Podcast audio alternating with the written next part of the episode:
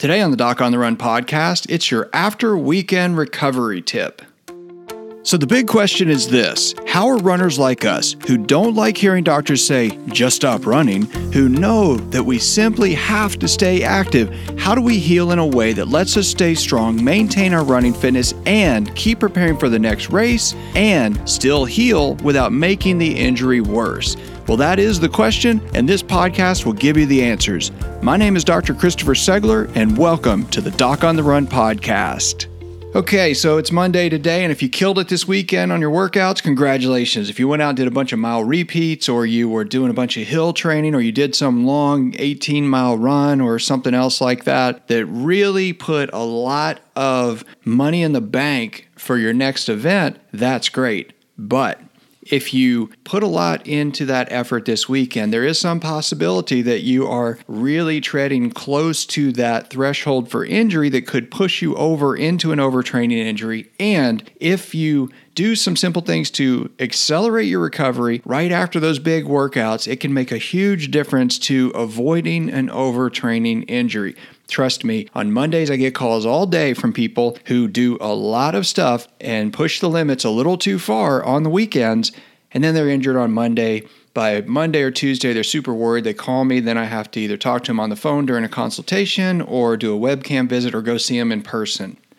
And if you just do a little thing to try to mitigate the consequences of all of that workout, you can probably avoid all that trouble.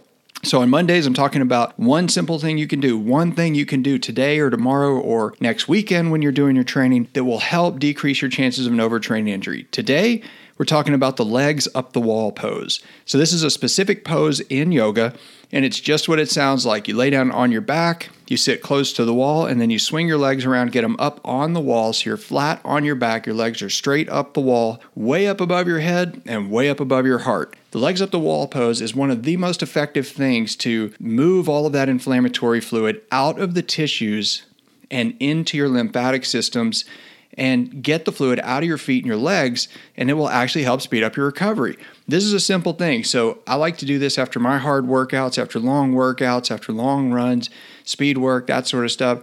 I basically come home, I shower, I basically then do the legs up the wall pose, only for about ten or fifteen minutes. It's just too boring to sit there all day, but you know, ten or fifteen minutes can make a huge difference. So try it. Try the legs up the wall pose. See if it doesn't feel better. You can also check it. You can push on the front of your shin, see if you have any swelling. And if you do, when you push on the front of your shin by holding your thumb down for a few seconds and then you let go, you'll see that you have swelling there. If you do the legs up the wall pose, some of that's going to go away and it'll make a difference. That dimple will sort of flatten out faster Uh, on the front of your shin when you do the legs up the wall pose because it gets some of that fluid out.